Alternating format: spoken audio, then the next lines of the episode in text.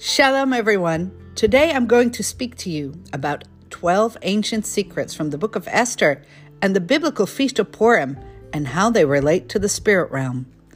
These secrets give us important keys for spiritual warfare during these end times. I'm Jennifer Guetta, a biblical archaeologist who came to know Jesus through dreams. You can read my testimony in my book, Awestruck by Glory, which is available anywhere online. This is the Awestruck podcast, where you can discover secrets of the supernatural from a scientist and a biblical archaeologist who actually experienced it. When the Messiah Jesus came, he revealed all secrets. Luke eight seventeen says, "For nothing is hidden that will not be made manifest, nor is anything secret that will not be known and come to light." Mark four twenty-two says, "For nothing is hidden except to be made manifest, nor is anything secret except to come to light."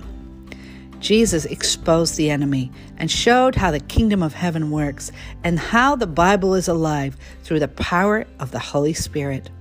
So today, we're going to reveal some of the amazing secrets in the book of Esther and the story of Purim and how this relates to the spirit realm. But let's first start with a prayer. Heavenly Father, Lord God, I pray that you will bless this podcast and all the listeners here.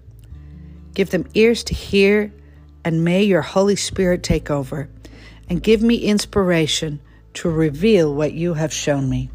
Help us, O Lord, to and be equipped for such a time as this. In the name of Jesus, Yeshua, I pray. Amen.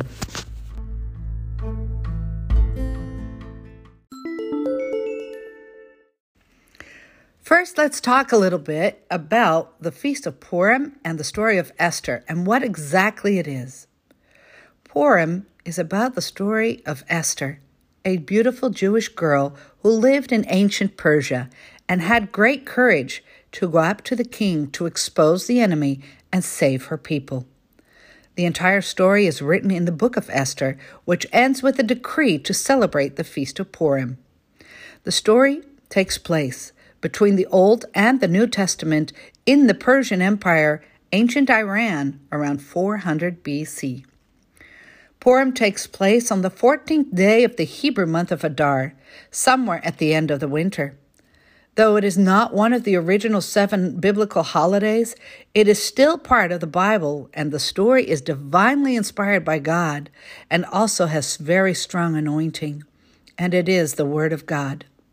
Prophetically, Purim is often associated with the end times because it is the last feast on the biblical calendar and teaches many things which are important and relevant for us today.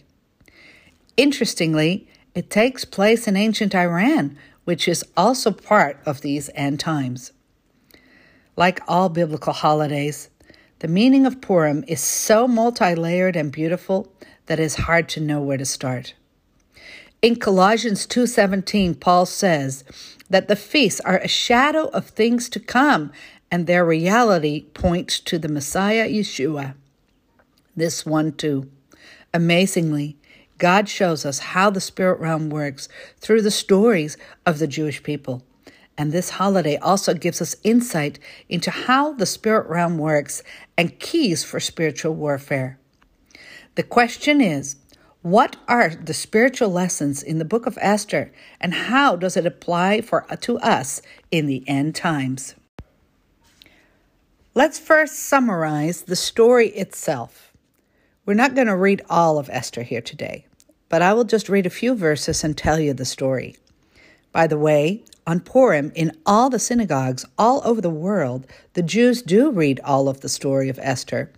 They call it the Megillah of Esther, the scroll of Esther, and every time they hear the name Haman, they will make some kind of noise. Why do they do that? To blot out the name of Haman and Amalek forever, to make the enemy ashamed. As it says in Deuteronomy twenty-five nineteen, "You shall blot out the name of uh, the memory of Amalek from under the sun." So this is already a hint at one of the keys I'll be presenting. So if you hear the name of Haman during the lecture, go ahead, make lots of noise. So let's start reading. Esther one one. Now it came to pass in the days of Ahasuerus, this is Ahasuerus, which reigned from India even unto Ethiopia, over a hundred and seven and twenty provinces, that in those days when the king Ahasuerus sat on the throne of his kingdom, which was in Shushan the palace, in the third year of his reign, he made a feast unto all his princes and his servants, and the power of Persia and Media, the nobles, the princes of the provinces, being before him. The story then goes on, and he asks his queen Vashti to parade and show herself off to his people, but she refuses to go. The king then gets rid of the queen and goes in search of a new queen. All the beautiful young girls in the country are called up, and the king will choose a new queen. Esther, an orphan girl living with her uncle Mordecai, was also taken. When Esther's turn came, and she pleased the king, and he made her queen, and she kept her Jewishness secret. Then Haman, the son of an Agite, is promoted. People were told to bow to Haman, but Mordecai refused to bow down to a man.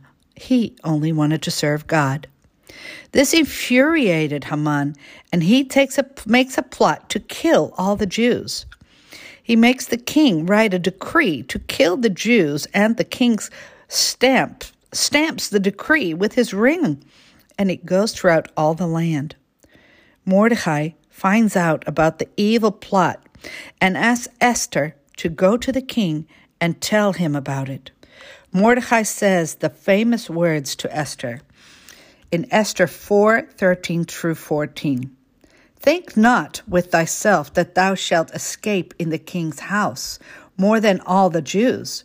For if thou altogether holdest thy peace at this time, then shall their enlargement and deliverance arise to the Jews from another place.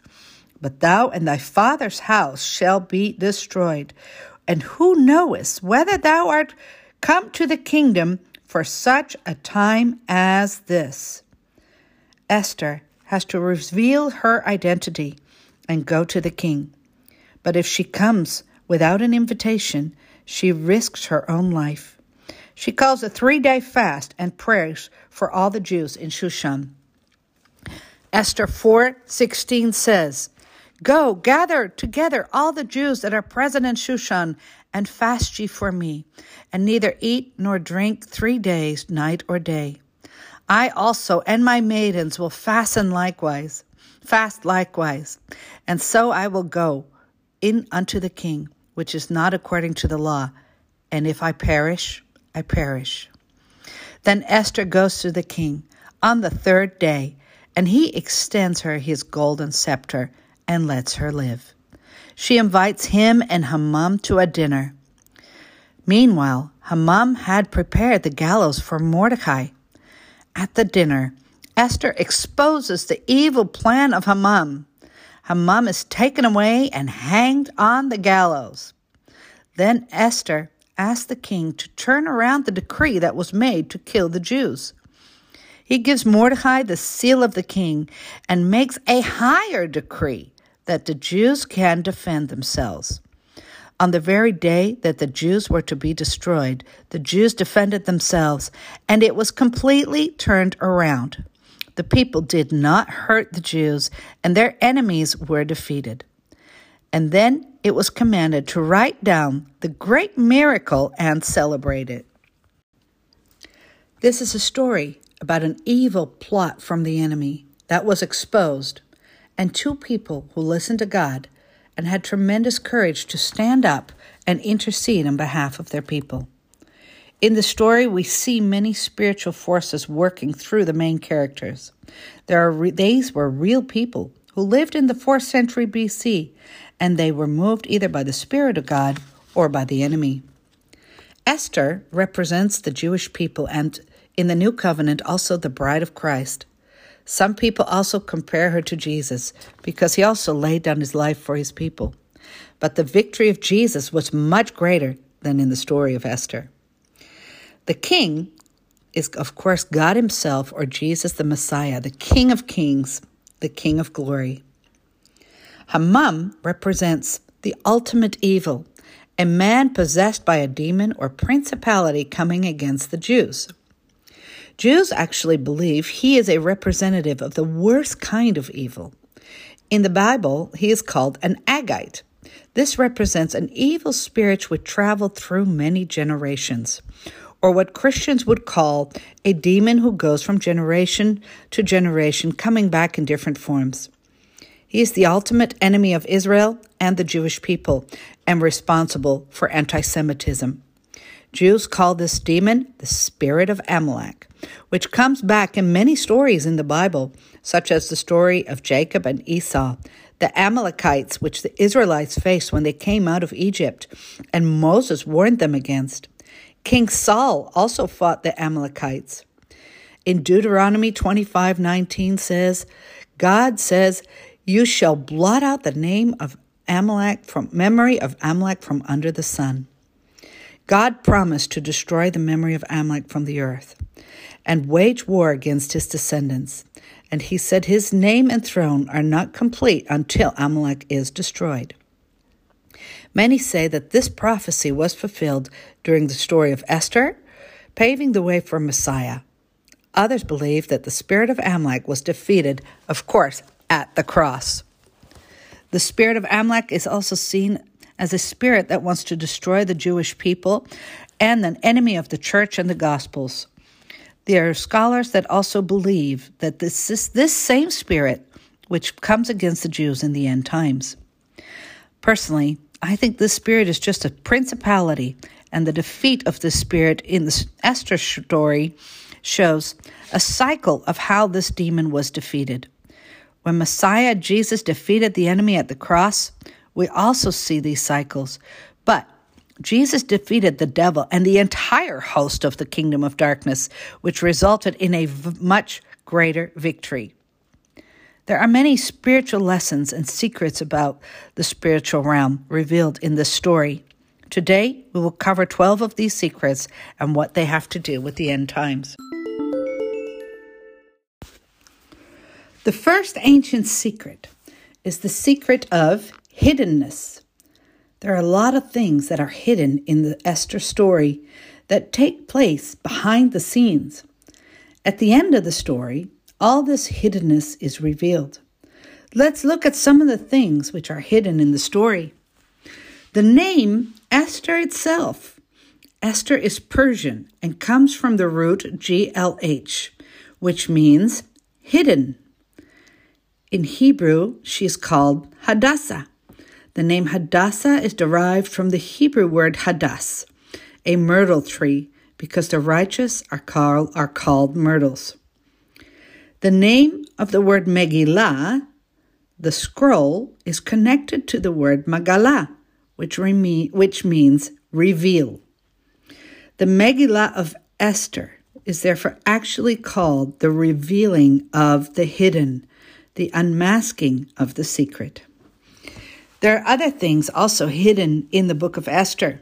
For example, Esther keeps her Jewishness hidden from the king until the very last moment. The name of God is also hidden in the book. It is not mentioned once, but we know he is there, and he is the one in control and providing everything, everything that is necessary. Many things in the book are not revealed, such as Esther's background, her parents, et cetera. And Esther also keeps Mordecai's secret. It reminds us actually of other things that are hidden in the Bible. For example, God hides David before he is revealed. Jesus was hidden until he was thirty, and his time had come. Joseph was also hidden until the unveiling. Joseph was hidden until the right time.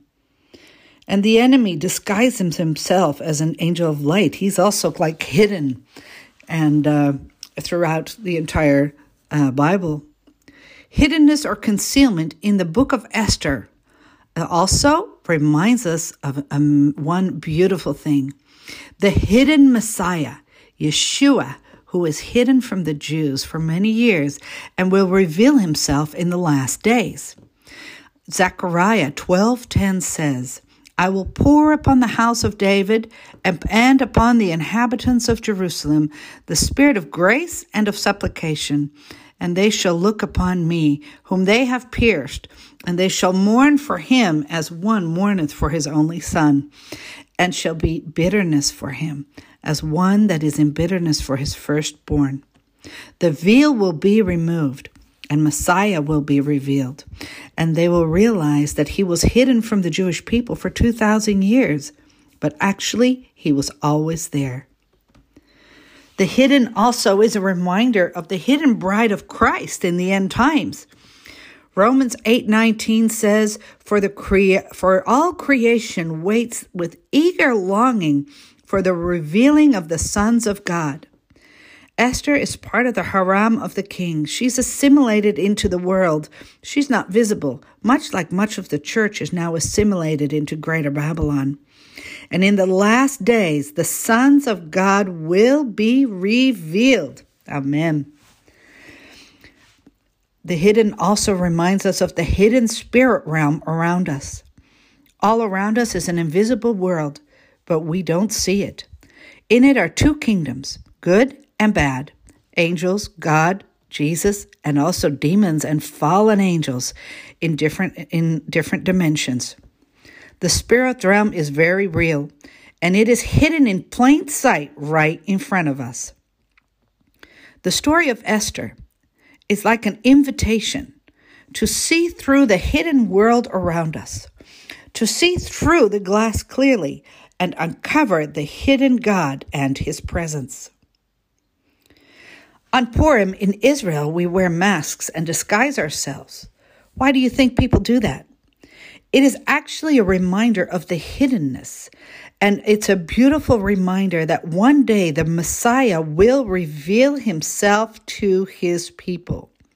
So when you see all those masks on Purim, be glad, for it's a reminder of the great unveiling that is coming. So amazing.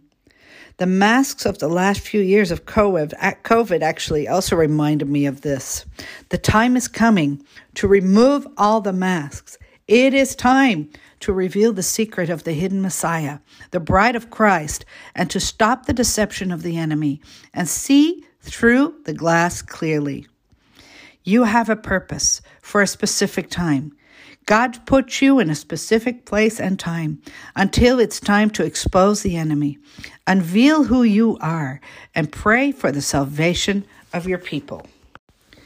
The second secret is related to the theme of exposing evil and turning tables, meaning Esther went up to the king to expose an evil plan of the enemy and plead for the salvation of her people. What the enemy had planned for evil, God turned to good. Spiritually, this compares to exposing the devil and his dark plans and pleading for the for her people's salvation. Instead of the enemy coming against them, God created a way for salvation and joy. In, Est, in the Esther story, we see that Haman had an evil plan to destroy the Jewish people by writing out a decree. However, God completely turned everything around, and Haman's plan came upon himself. He was actually just a human being, and we know that he was possessed by demonic powers that wanted to kill the Jewish people. However, God turned the tables. What the devil meant for evil, God turned to good. Though Haman had planned to kill the Jews, instead he was killed and hanged on the gallows, and he was publicly put to shame. It shows what a powerful decree from the king, the King of Kings, Messiah, could do, and tables are turned. The enemy Haman went on display and was put to shame. We read a similar kind of story in the Joseph story in Genesis fifty twenty. But as for you, you meant evil against me, but God meant it for good, in order to bring it about as it is this day, to save many people alive. God also turned the tables when Jesus was hung on the cross. For three days, the devil thought he had won, but God turned the tables and used a higher decree to save all mankind. Jesus was blameless and therefore defeated death and rose from the dead. Death itself was defeated. The tables were turned. The enemy was put on display and mocked and was lost forever. God can turn the tables for you too. Even in the darkest of times, Paul says that in, in Romans eight twenty-eight, and we know that for those who love God, all things work together for good, for those who are called according to his purpose. God turns trials into blessings. However, the turnaround in this story did not come by doing nothing. The third secret is knowing the authority of the bride and her special access to the King.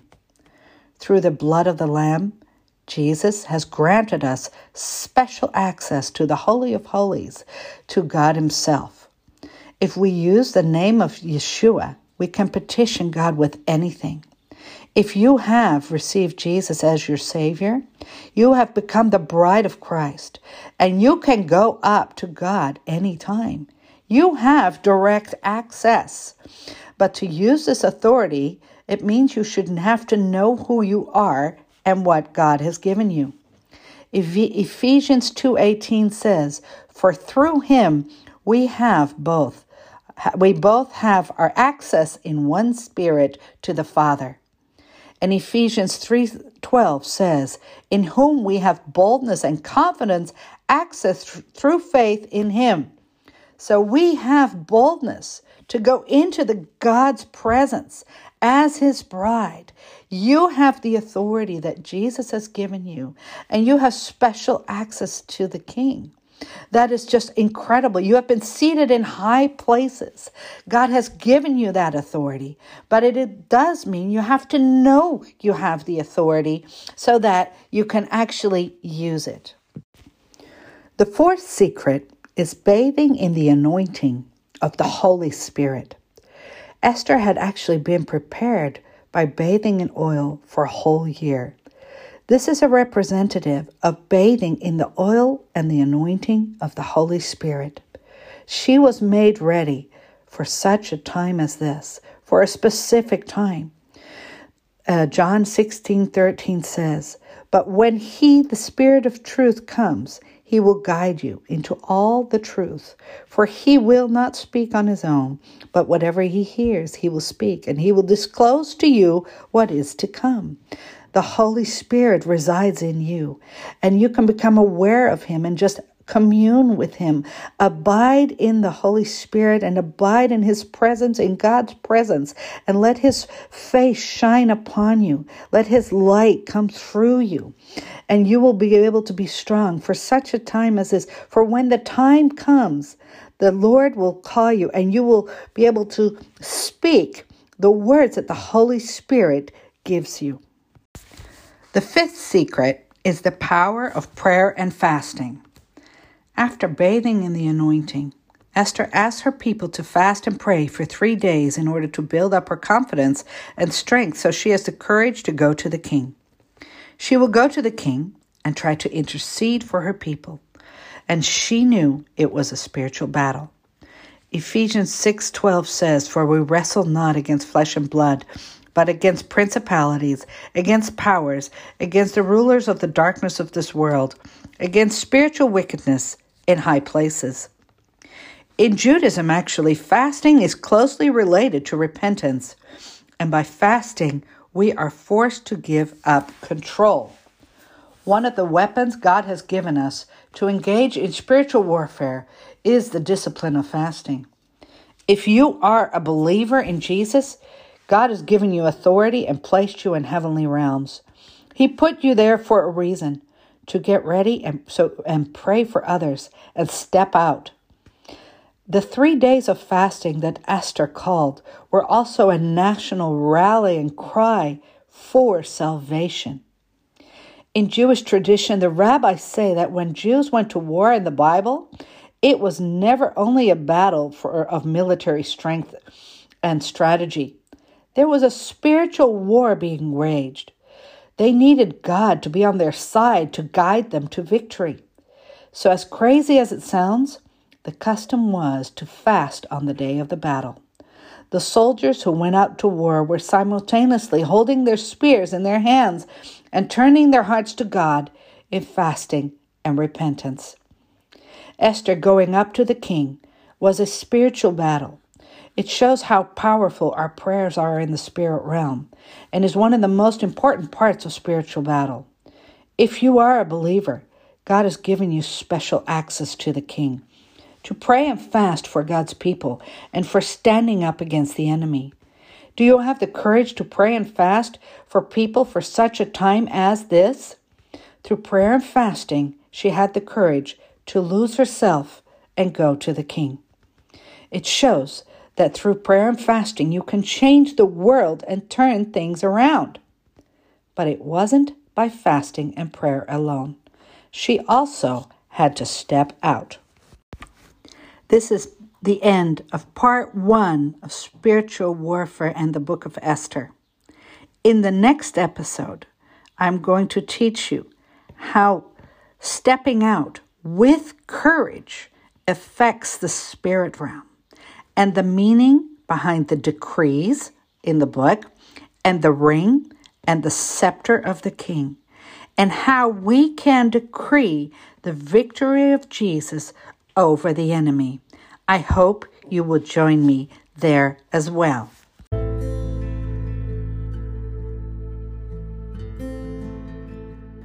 Today, I want to challenge you. If you have accepted Jesus in your heart, you are his bride.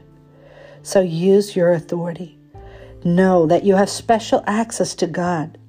Pray and fast and go to the king and tell people your testimony. Go out, step out, as Mordecai said to Esther. Step out for such a time as this. You have been called for such a time as this to go forth and pray and expose yourself and, and show who you are, to pray and fast for your people, to ask the king for his great mercy, for the salvation of the people around you. But we must be willing to step out. And then God will turn what the enemy meant for evil into good. I want to thank you for being here today. And remember, Jesus revealed all the secrets. And this is part of the secrets. And if you want to know more about my experience, how I came to know the Lord, you can go to my book, to my website, awestruck by glory dot com. And you can read there my book, Awestruck by Glory. You can find it on Amazon or on any other uh, sites on uh, online. And you can also uh, subscribe to my YouTube channel, uh, Awestruck with Jennifer Guetta. Or you can find me on Facebook, on Telegram. I have a site called Prophecy from the Galilee. And on Spotify, you can find more sites, more uh, podcasts. I hope you enjoyed this today, and may God bless you, and may he fill you with his courage and love to step up for his people. Lots of love. Bye.